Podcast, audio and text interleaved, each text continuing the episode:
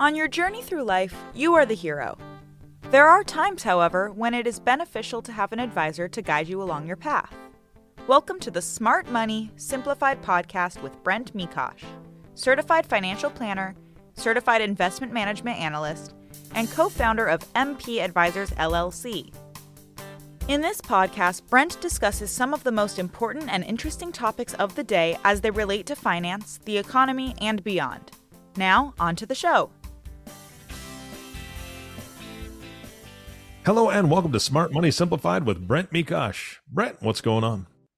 Here's what's going on. I've been getting questions lately about what is happening in commercial real estate, particularly around office. Hmm. And my answer is, I honestly don't know, man.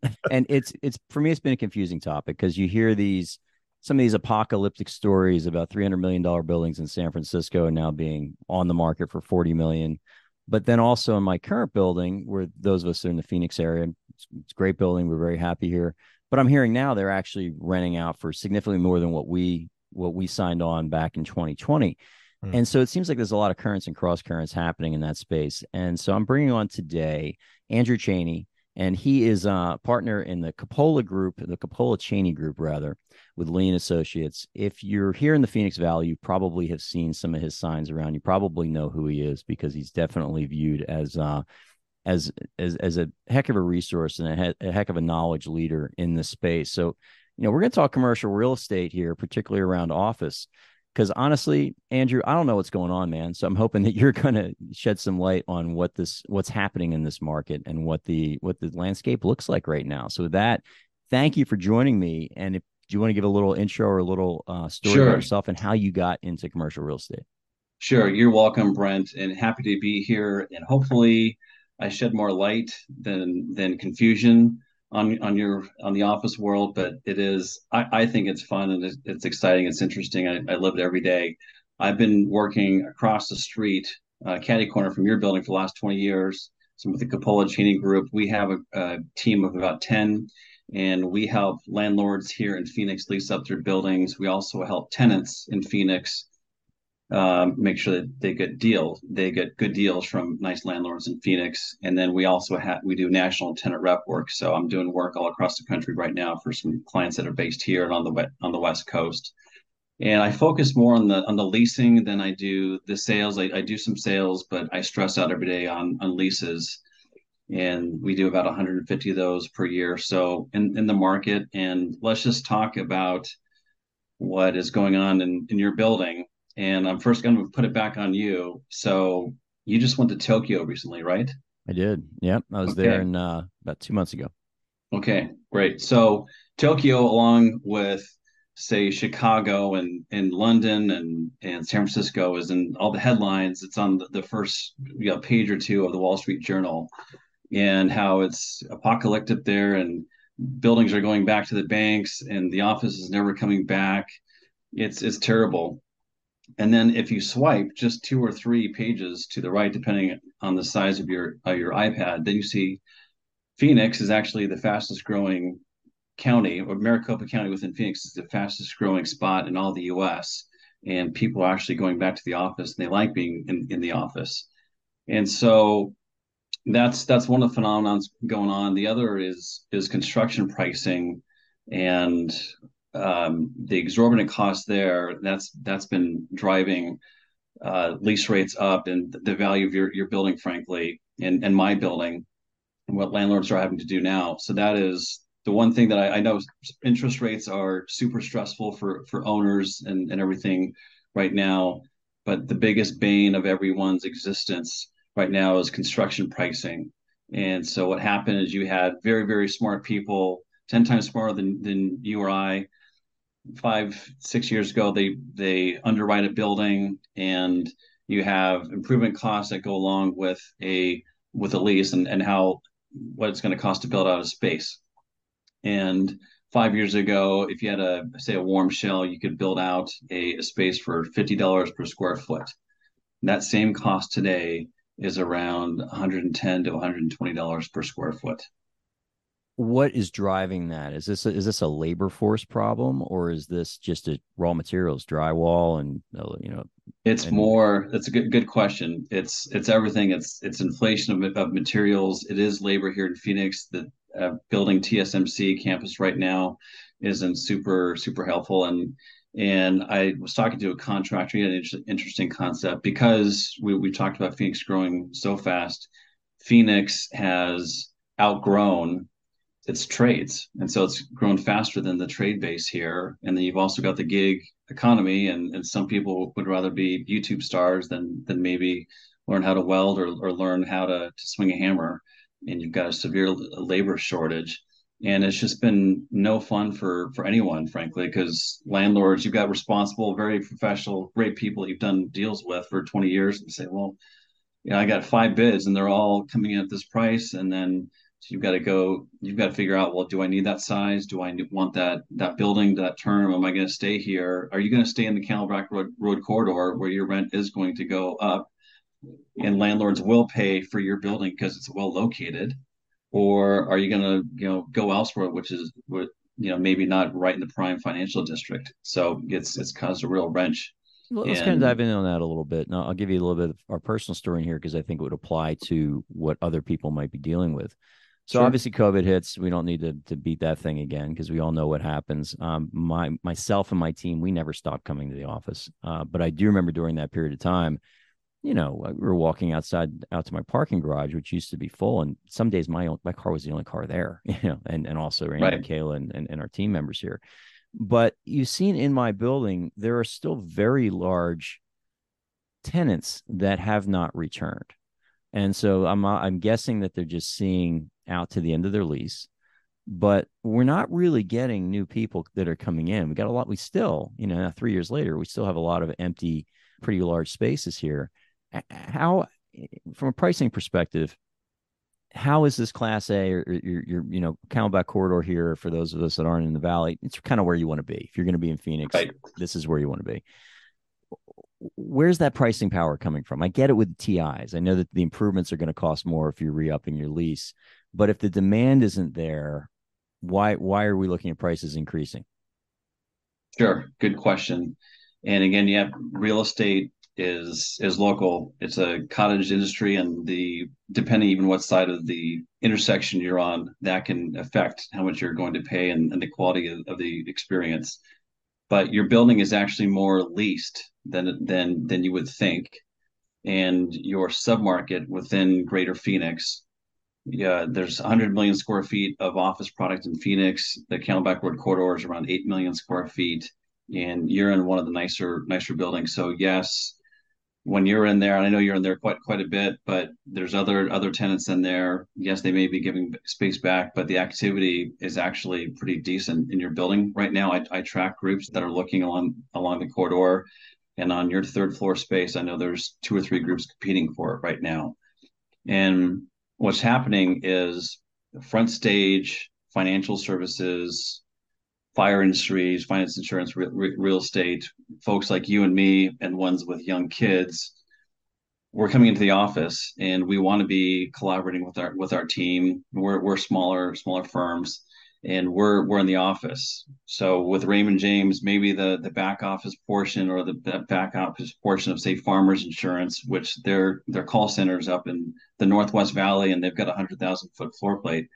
That's changed for a long, long time, and those folks may not be coming back for a while. But our submarket is full of front stage, meeting in person, collaborating, value creation, uh, really high intelligence workers coming in every day and, and collaborating. And you're in a small office, we're in a smaller office, and leasing fifty thousand, leasing three, five thousand square feet isn't going to kill, you know, kill the, the business or the industry. But when you've got a one hundred thousand foot obligation or potential obligation, you're going to think really long and hard about that, and you're going to see if you can get away with with that for a while of not going into the office, and maybe, hey, we can try working from home. So it is more, there's more demand in, in this area and in also North Scottsdale, and that's where a lot of these financial service, services are. We've got the lowest amount of sublease space in, in these two areas. But then if you go to Tempe, where it's super, even nicer office buildings, uh, right on, Tem- on on the on the town lake next to A S U, that's where that's been the tech heavy spot for the last cycle. And that's where you, you're seeing the highest concentration of sublease space and tenants not coming back in, into the office. And so it's a different story down down there. But where you're at, there's a lot of, you know, forty, sixty year olds, maybe more old, old school, want to come into the office. And uh, coupled with the construction pricing, that's and the, the high barrier to entry, that's very, very tough to build new product in, in our submarket. So all those factors, and it's just a nice building. So that's where you get the price increase. So here in the Valley and in Phoenix, and I do want to talk about what you see happening nationwide. And we're very fortunate here to be in Arizona, be in Phoenix, and be in this we economy are. that we have here. But are there sectors or segments of the market that are stressed right now? You mentioned obviously call centers, and I'm guessing lower tier space where you're packing a bunch of cubicles in and people with their headsets on on the phones. Is that where the, I guess, the pain is right now in commercial real estate, at least in this Valley? Sure. So the, the pain, the way I think about it, the pain is in older buildings without walkable amenities. And so the old days of, hey, we're going to put fifty thousand feet into this call center along the freeway, and maybe we have a food truck come along, you know, one or two days a, a week. And there's maybe one set of bags out there. There's a volleyball court. That's that's not really that's not going to cut it anymore and, and make the, the juice worth a squeeze of tenants coming back to the office.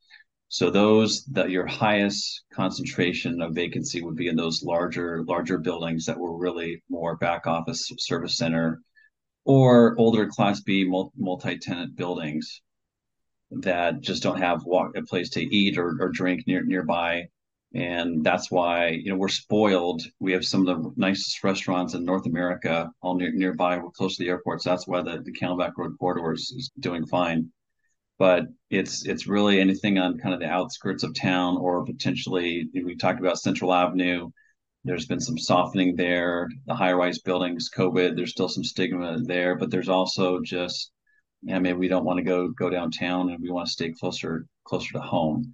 But it's older buildings that aren't well amenitized. That's where your your stress is. That's where, if you've got a loan, you're invested in a building that's built forty years ago, not a lot going on. You're wondering, well, is this going to stay in an office building, or do we, you know, convert this into medical, or, you know, do we try to do something else with, with it?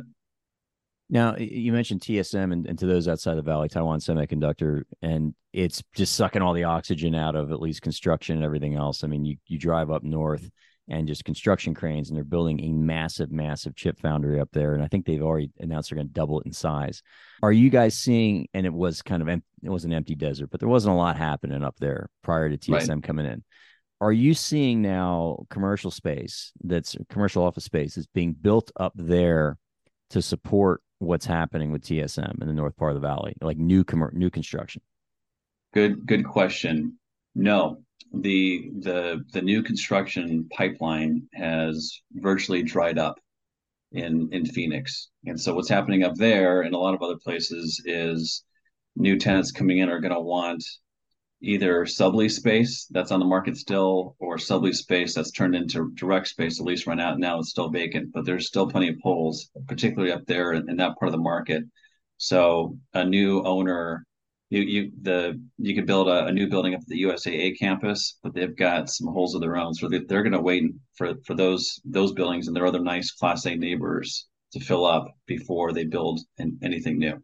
Okay, so that there's there's empty, not empty, but there's not they're not at capacity up there in terms of utilization. Right, right. So you have an, an idea for for vacancy. Most markets across the United States, your your equilibrium vacancy, say around twelve, fourteen percent, because there's higher barriers barriers to entry.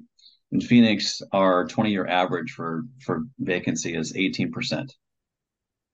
Okay, so some people from, and that's why Phoenix gets look, look, passed over by certain investors, because they just can't handle the, the high high vacancy. I'm used to investing in Minnesota or Milwaukee, and it's, you know, seven percent. So they just they, they can't comprehend that. And then you throw the sublease vacancy on, on top of that. So our vacancy gets closer to to twenty-four percent. And and so that is, that's a huge, so this this cycle is is different than the last one. Last cycle, we were after the financial uh, Great Recession. There was about six million square feet that was under just had delivered, and everything's falling apart. So a lot of those buildings went back to the bank. There was major stress, major major discounts.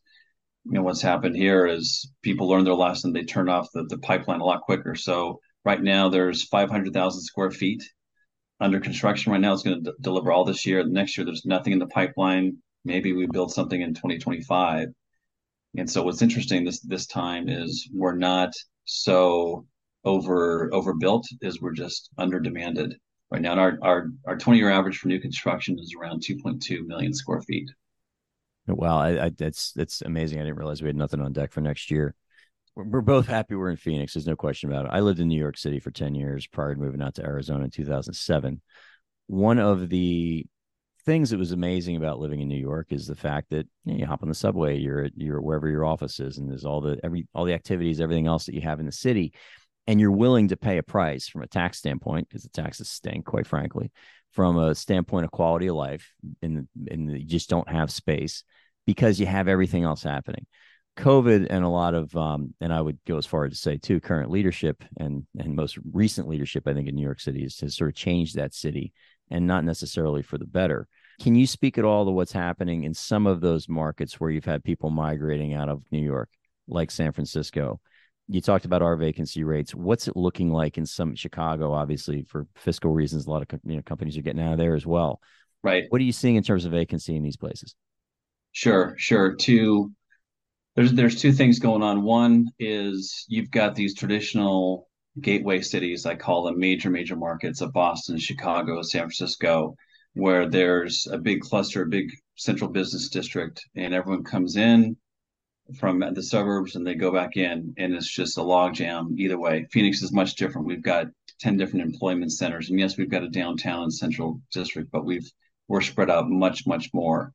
And a lot of those, and the the pandemic showed us that you don't have to come into the office every day. And if I don't want to commute from Long Island or Connecticut every day, I don't I don't have to you know grind it out on the on the train for an hour each each way, or from San, San Francisco and get stuck in, in Golden Gate Gate traffic, and you know Seattle gets uh, gets bogged down there too.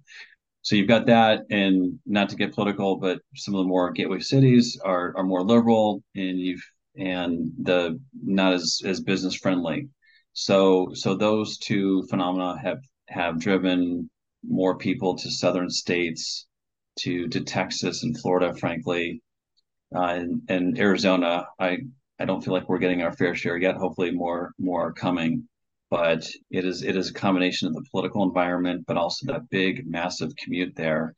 And, you know, there's there's nuances to to, to each one. I mean, I, I just did a, a deal in Chicago, and it's every indus- industry is is affected there, and folks just don't want to don't want to go in. There's, there's, you know, certain safety issues, and then in Seattle, it's all tech. So when tech's booming, I mean, life is life is great. But when tech's not booming, man, there is, you know, Seattle is on front page of of, of CoStar. Hey, this this this market's really softening. So I'm, I'm doing a deal up there for a client, and kind of excited for the rate that I'm going to be able to get them That's for great. the next ten years. You know, Chicago is kind of an interesting one. I've, I, I, back in years and years and years ago, I lived in Chicago for about six months. I was rotated through there, and amazing city. And I was in Chicago last November uh, for the first time in a while. And I, I love Chicago. It is awesome.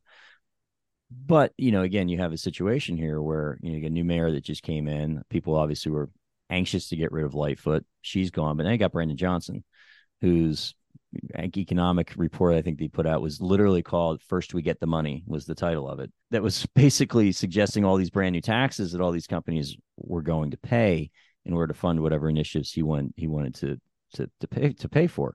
But obviously companies aren't going to do that, and so you have and there's safety issues as you mentioned. So people fleeing those areas. What what do you see happening in a downtown core district like the you know the core loop in Chicago? San Francisco has a, similar issues. What do you see happening with, with these markets in the long term? I see I, real estate is, is cyclical. And I still think long term, those cities are, are fantastic. And right now, yeah, it's tough in in California, some of the in San Francisco, some of the hotels went back to the lenders. Some bank, some buildings, more so in, in Chicago, uh, will go back to lenders just because there's, you know, it's not going to improve for, for quite some time. But then people will forget what it was like to go through the pandemic, and uh, I think more people, as in, in turbulent times, people realize how much they do need to collaborate into the office. And gateway cities, much like New York, people wrote off New York, I don't know, late yeah. you know, seventies, part of the eighties, and eighties, guess yeah. what? It, it came back. And I do feel strongly that it is come back. It is going to come back. So if any of your your listeners, your readers can get a can invest in an office building in one of those markets for, you know, double digits per, per square foot, I'm all in. I, I put my money there. Sell, uh, buying one for near eighty percent top of the market, maybe not so much, but real estate is cyclical. People will come back. Those political environments will, will change. There's there's a lot of factors that that'll change, and uh, it will it will come back. I, I um, let me ask you this, Brent. Do you still use do you do you, do you still use Tide? You mean in terms of laundry detergent? Yes, yes, I, I do. Yes, I use I use the Tide Pods. I've never done the Tide Pod challenge, by the way, but yes. Okay, good, user. good. Yeah, but your mom probably used the Tide powder when she used yes. to wash your clothes, when you when you started doing your clothes, okay? So people still use Tide, and they're just using a different form of it. And they're still, they're always going to, you're always going to need, you know, Tide in some form or, or another. And what, with office space and re- retail space for, for that matter, you're always going to need it. The form may change and the way you use it may change, but it is, it's, it's always going to be there. Real estate's cyclical. So uh, have hope in some of these gateway cities. And what kind of vacancy rates are you seeing now in San Francisco, Chicago, New York? In San Francisco, gosh, uh, check ten minutes ago. I mean, you're you're starting to get up in, in, in Phoenix numbers and then and beyond. And so certain areas you can get up near thirty percent. And that is that's that's troublesome. That's when at that at that rate, even with construction pricing going up, you're you're still going to have Uh, price decreases in there. Uh, it's, you know, certainly not up to the fifty percent range and anything like that. But uh, once you get up above that twenty-five percent range in, in any market, there's stress on on rates. So now here's here's a question that I don't have an answer to, and, and I probably should know. But in some of these more stressed cities, what when is this debt going to have to get refinanced? Because we're we're in a very different. Because I know at least in the, you know, in the high yield world, for example, pretty much everybody refied in twenty twenty and twenty twenty-one that could, because rates were essentially through the floor. And so when I get I get questions, you know, what, what what's high yield look like? And I said, like, depending if rates stay here, it's probably a twenty twenty-five problem into twenty twenty-six, because most of that paper was like five years or so. Right. When when does this become a problem for some of these now more vacant buildings that need to go and refi? Now, so. Uh, the, I, I don't know the latest two or three trillion dollar figure of, of debt coming due in the next thirty-six, sixty months. But the point is, a lot's coming due. It's just starting to come come due now. So what's happening now in the office world, it's more of, hey, I've got a refi here in a year, and I'd rather not do that. So it's not going to be a fire sale, but I'm going to sell now at a notable discount and just get out of it and put my money in maybe industrial, multifamily, or, or something else. So I'm gonna I'm gonna do that, and then maybe this time next year there'll be some folks that they just they they can't, or that the building is is too high a vacancy, and they're just gonna have to let it go. But but for now you're having some you're having very uh, very few fire sales, and then there's more of yeah don't want to go re- through a refinance, or even I own my building free and clear, but I'm having these tenants that just went back to the these banking clients that just went back to, back home. They're, they may not be back for, for a couple of years. And I frankly don't want to go through a re-lease up and all the, the lease up costs um, with tenant improvements, downtime, um, paying huge fees to get these things uh, leased back up. So I'm just going to sell it at a, at a nice discount. So the, the discounts are starting to to trickle through, but they're not really flowing through yet. But I think you are going to I don't. You know, Barry Sternlicht and I um, may have a difference uh, on this, and he, he, he may think that there's it's just going to be horrific. I think there's going to be a correction. I don't think it's going to be as bad as the Great Recession, because our economy is still pretty pretty strong. You do have people coming back to the office. we're not as over, overbuilt, and you know, some obsolete product will, will go away. But it's, I, I lived through the two thousand eight. That was, that felt a lot different than it does now. And and how big of a market, how, how much money are we talking in terms of office space that could potentially could be in trouble? Oh boy.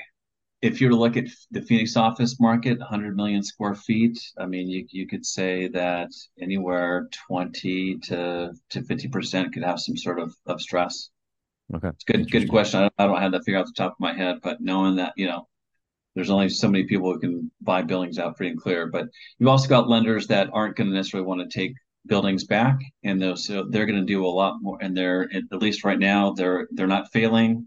For a couple, uh, they're not failing, and so there's going to be more workouts and, and more. Okay, well, you keep it. We're not going to do anything better better with this. So there is going to be some negotiating versus just this waterfall of of, of buildings coming through, getting cleansed, and then bought for pennies on the dollar.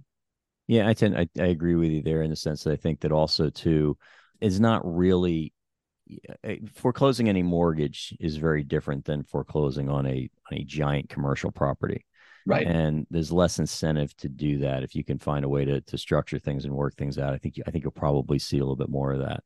I will say I'm I'm like you in the sense where I think that the tide is shifting a little bit around commercial. I think that people are are realizing that in person, it's wonderful we can do this virtual stuff that we're doing, and I absolutely love it and adds tons of efficiency to the business, but still the ability to sit down across the table with somebody, whether it's a coworker, whether it's a client, collaborate directly is is valuable. And I, I think that there's going to be a a desire to to cycle back into that. So I'm, overall in the longer term, I'm I'm optimistic, but it's I'm more concerned in terms of the financing, like what happens. Because right. The Fed's been doing what the Fed's been doing for eighteen months. Or about a year and a half now. It takes about a year and a half for it to hit the economy, and seven, eight, nine percent money is really different than three, four, five percent money. It's it's a totally different world, and the yeah. math just doesn't work.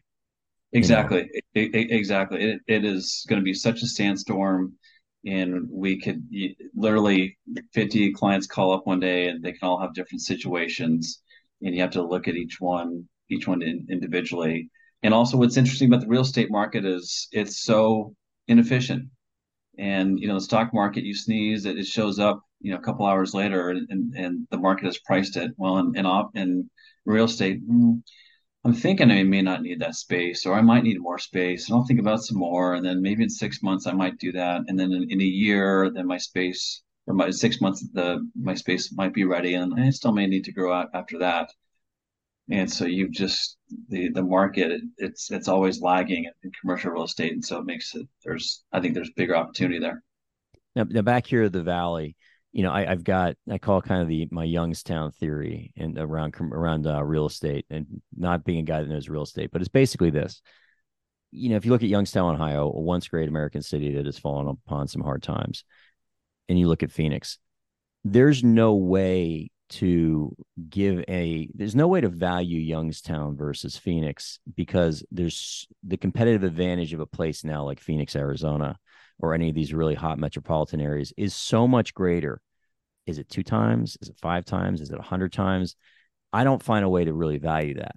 I mean, does that, and so I think that the the areas and the and the and the locations that are going to that, that have different advantages right now, if anything, they're they're going to be strengthening their positions relative to other parts of the country. I mean, is this this move that we've seen economically for the first time now? You know, the, the South economically is producing more than the North. Uh, we did, you know, flipped that switch pretty recently, right? Am I am I on the right track with that in terms of that that there's just, you are. you can't compare you can't compare these these cities anymore. You you can't. Yeah, I mean, working up in in, in Buffalo, New York, and other really northern, you know, in Cleveland. Yeah, there's going to be some growth there, but but other yeah other Midwest cities, it's they're going to have to be reimagined some some way. There's they're never going to be the same, and people they want to they don't want to be inside all day. They want they want to be hanging out with their families, doing you know being being outdoors. Uh, Phoenix is is a great example of that. State Farm, they they put there are three major call center service centers in Phoenix, Dallas, and Atlanta. So they were having tr- a lot of trouble recruiting out in in uh, in Indiana, and they said, you know what, we're just going to go to where, where there's sun, and so you're gonna you're gonna see more of that, and you know it, it'll be a, again, everything is cyclical, and these some of these cities will have to, to figure it, you know themselves out, re- reinvent themselves. But uh, you're right, there's it's it's a whole lot more fun to work in sunshine. No question. In terms of the tenants that you have that are moving in, we're talking big tenants, you know, not, not obviously I've got a tiny little office here. We're not, we're right. not occupying much of a footprint. What kind of businesses, what do you see now economically that's coming into the Valley that, that want tens of thousands of square feet, like big, big, big, big uh, tenants? Right. So there's not that many. And if you ask a, a broker these days, most of their transactions are actually under ten thousand square feet. Maybe that's grown up to, to fifteen, but it's not like if if you're in Dallas, then you're going to be walking around with one hundred thousand foot clients, you know, falling out of your pockets on, on the sidewalk. But here in, in Phoenix, we're just a smaller, we're a, a smaller market, and so uh, you actually are a you know decent sized client these days. There's there's a handful of like there's been a couple of uh, Republic Services. Uh, those sort of guys that have, uh, they're going to build one hundred fifty thousand foot uh, new building out there. And you've, you, you'll occasionally see a, a two hundred thousand footer, but after that it drops off significantly. And then you get some big tenants, maybe fifty to one hundred that are more, are more renewing. But after that, most of the tenants uh, that are, are active right now are, I'd say twenty thousand square feet and, and less. Especially under the under, under the ten and fifteen, because at that size you're just not gonna kill your business if you if you sign the wrong you know long the wrong long term lease. But at fifty thousand square feet and you're not sure of your return to work program, you're you're still kind of nervous. But the the companies that are that are coming back, it's all it's all mixed for for sure. Like we talked about the the fire industries, finance, insurance, and, and real estate. Not as there's the tech. Uh, there is some of that, but it's it it is smaller, and so it's still in, in Phoenix. It's a big big mixture, which is which is nice. It's not just like Seattle where it's all you know Microsoft and, and Amazon. And uh, you know, one of the things that a real positive thing that I do think will come out of the challenges that the world has had in the last three years. You know, COVID first, Russia Ukraine is another big one. Is we were in this model for a long period of time where it's like, all right, let's save a penny to manufacture this, you know, eighteen cent part by doing it overseas somewhere. And now, you know, we suddenly realize that supply chains matter and how far flung and how stretched out your supply chain is really matters. Right. And, and friends right. of mine in the private equity world, when they're looking at, you know, businesses that actually have to make and do something and manufacture something, supply chain questions are at, are at the front of the line where five right. or ten years ago, it might, what might not have even been an issue because of course we're globally integrated and there's never going to be any disruptions like that. And so you're seeing, and I know you're doing office, but you're seeing this this this reshoring or onshoring that, that's happening uh, with with a number of different businesses around around the country. And you know, we mentioned T S uh, Taiwan Semi. I think there's something like fifteen or sixteen chip foundries being built in this country right now. Samsung, you know, obviously right. Intel active here in the in the Valley. But right. are you seeing are you seeing some of that? Uh, I know it's not industrial is not so much your world, right. but are you are you seeing that really impacting the Phoenix market as well? Yes, yes, for for sure. So our, when I first got into the business twenty years ago, the industrial guys, more jeans and boots, and okay, you're gonna have to go out forty-five minutes and go show that warehouse on a Friday afternoon. And I'm this upper class office guy, and you know we wear leather shoes every, every day. And the look, we we've done fine since the pandemic started, but it is like the industrial folks have just been hitting grand slam after grand slam, home run every day, regardless of of, of the firm around town. And in, in Phoenix has been so underbuilt uh, industrially, but you know, million square foot tenants out there, and you know, maybe this year they've they've shrunk in size, five hundred to three to to three hundred. Um, but that supply chain is is a huge, huge thing, and, and that's what's driven the industrial market all over the United States. I can tell you any market that I go in, finding even for a, a ten thousand foot a flex warehouse and office user, it is tough. And so uh, I think everyone, you know, I think everyone should read. It's very opinion uh, Peter Zion's books, but the the U S is so blessed. We won the lottery uh, geographically that Uh, I think everyone's figured out that um, we are, once you have everything here, you know, if we if we can op- operate on, on just North America, we're going to be fine come hell or high water in, in Europe or, or, or Asia, just because we've got all the resources here. So now we need to get some of those intellectual resources over here and, and, the, and the materials to go along along with that. Uh, I mean, I think that's why you're you're seeing this big push to come back, so we can, you know, maintain our, our independence here in the U S and in North America. What is Zion's book? I have, I don't know if I've heard this one. Oh, the it's the the Accidental Superpower. Oh yeah, okay, yes, I yeah. have, I've not read it, but yeah. I've heard that book. And and yeah. Disunited Nations, fantastic book, and and a great great geopolitical read. I, I found them both fascinating. Yeah, and, and and to that point you mentioned, I think that when I there's a lot of negativity out there, and we covered a little bit obviously because things are cyclical, and there's probably right. going to be some issues in commercial. I think we both agree on that. But you look at the competitive advantages that this country has relative to anywhere in the world. I mean, you've got coast to coast, you got two great oceans on either side of us. We can trade with Europe, we can trade with China. We've got not some water, not so much here in the Southwest, but you've got, we got tons of water. We've got flatland, we've got farmland, we've got a, a young workforce, millennials coming up. I mean, the competitive advantage is just absolutely incredible. So I think if if we can, as a country, get out of our own way, which we we historically have a challenge in imagine doing that. that. Imagine right. that. But but right. you know, I'm I'm hugely bullish and hugely long on the United States. I think that uh, that that we have incredible incredible days that, that are coming. Last question for you. So sure. who's your ideal client that you want to work with, and how do people reach you? Because one of the things that I've appreciated, I've known you now for probably ten to fifteen years. It's been a long time. It's been quite some right. time. Right. Um, you're always real straight in terms of you're gonna you're gonna say the good, the bad, uh, what's real and what's not. And I've always really appreciated that with you, your honesty about, you know, integrity about what's happening in this space, in this business. So who who's somebody that that should be reaching out to you if they've got questions about what's happening, not, not even just here in Phoenix, but you know, around sure. the country in places that you're working? What, what's the ideal sure. client for you? No, I appreciate that. So uh, across the country here in Phoenix, the, the easiest one and and and best is is a tenant or user who needs help with their lease.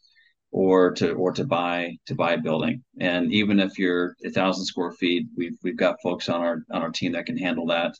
But we've been we've been fortunate to help some Fortune one hundred companies, and great, you know, doesn't have to be be small, local, uh, across the country, uh, get good deals on their space. And so you've you've got a twenty year veteran who really knows how to negotiate, not just process a deal. But uh, I am confident that my clients over a ten year period, twenty year period, spend less on their occupancy costs than with someone else who's not as, as passionate about the building. So that's on the user side.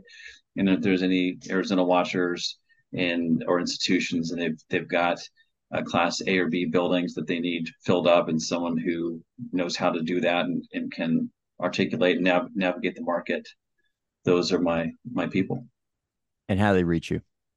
Uh, my cell phone is six oh two, four eight eight, four thousand, and my email is acheney, A C H E N E Y, at Lee, L E E, Arizona, all spelled out, dot com, acheney at Lee, Arizona, dot com.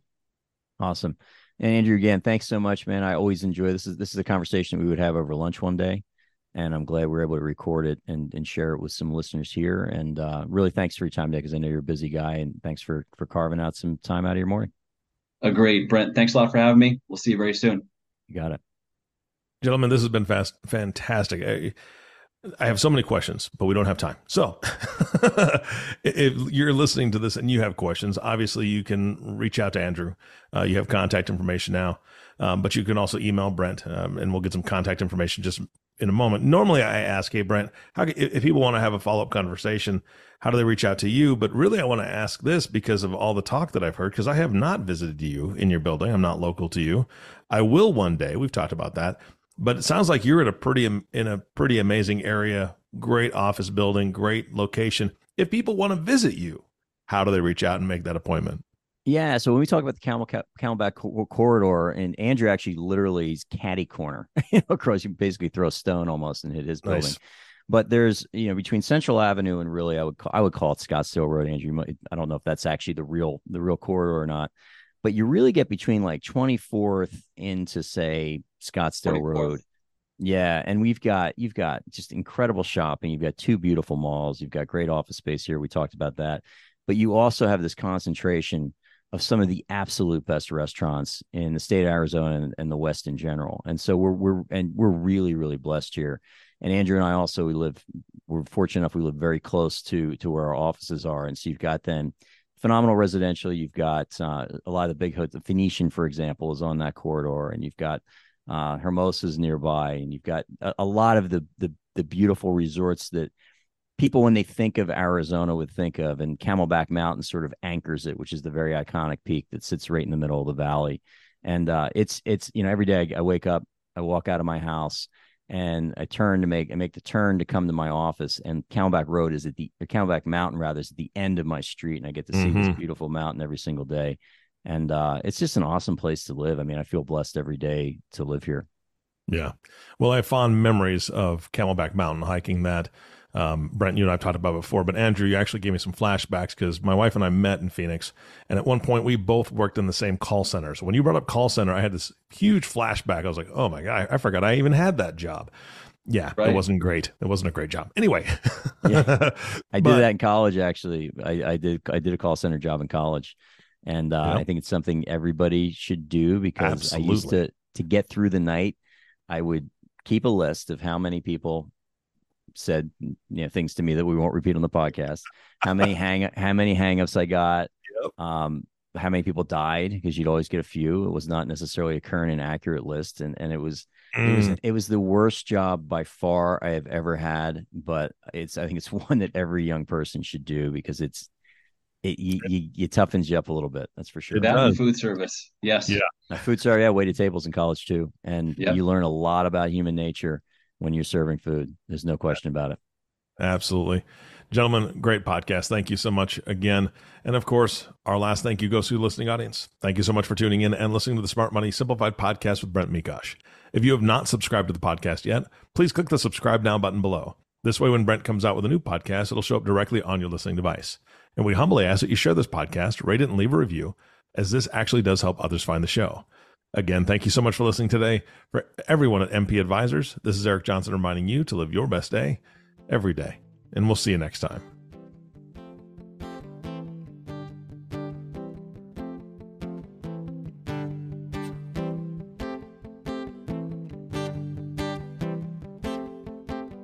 Thank you for listening to this episode of Smart Money Simplified Podcast. Have any questions about topics covered during the show? Visit w w w dot smart money simplified dot com or give us a call at six zero two, two five five, zero five five five. Don't forget to click the follow button below to be notified when new episodes become available. The information covered and posted represents the views and opinions of the hosts and or guests and does not necessarily represent the views or opinions of Raymond James Financial Services, Incorporated. The content has been made available for informational and educational purposes only. The content is not intended to be a substitute for professional financial advice. Always seek the advice of your financial advisor or other qualified financial service providers with any questions you may have regarding your individual situation. Securities are offered through Raymond James Financial Services, Incorporated, member FINRA, and S I P C. Investment advisory services offered through Raymond James Financial Services Advisors, Incorporated, M P Advisors, L L C, is not a broker slash dealer and is independent of Raymond James Financial Services.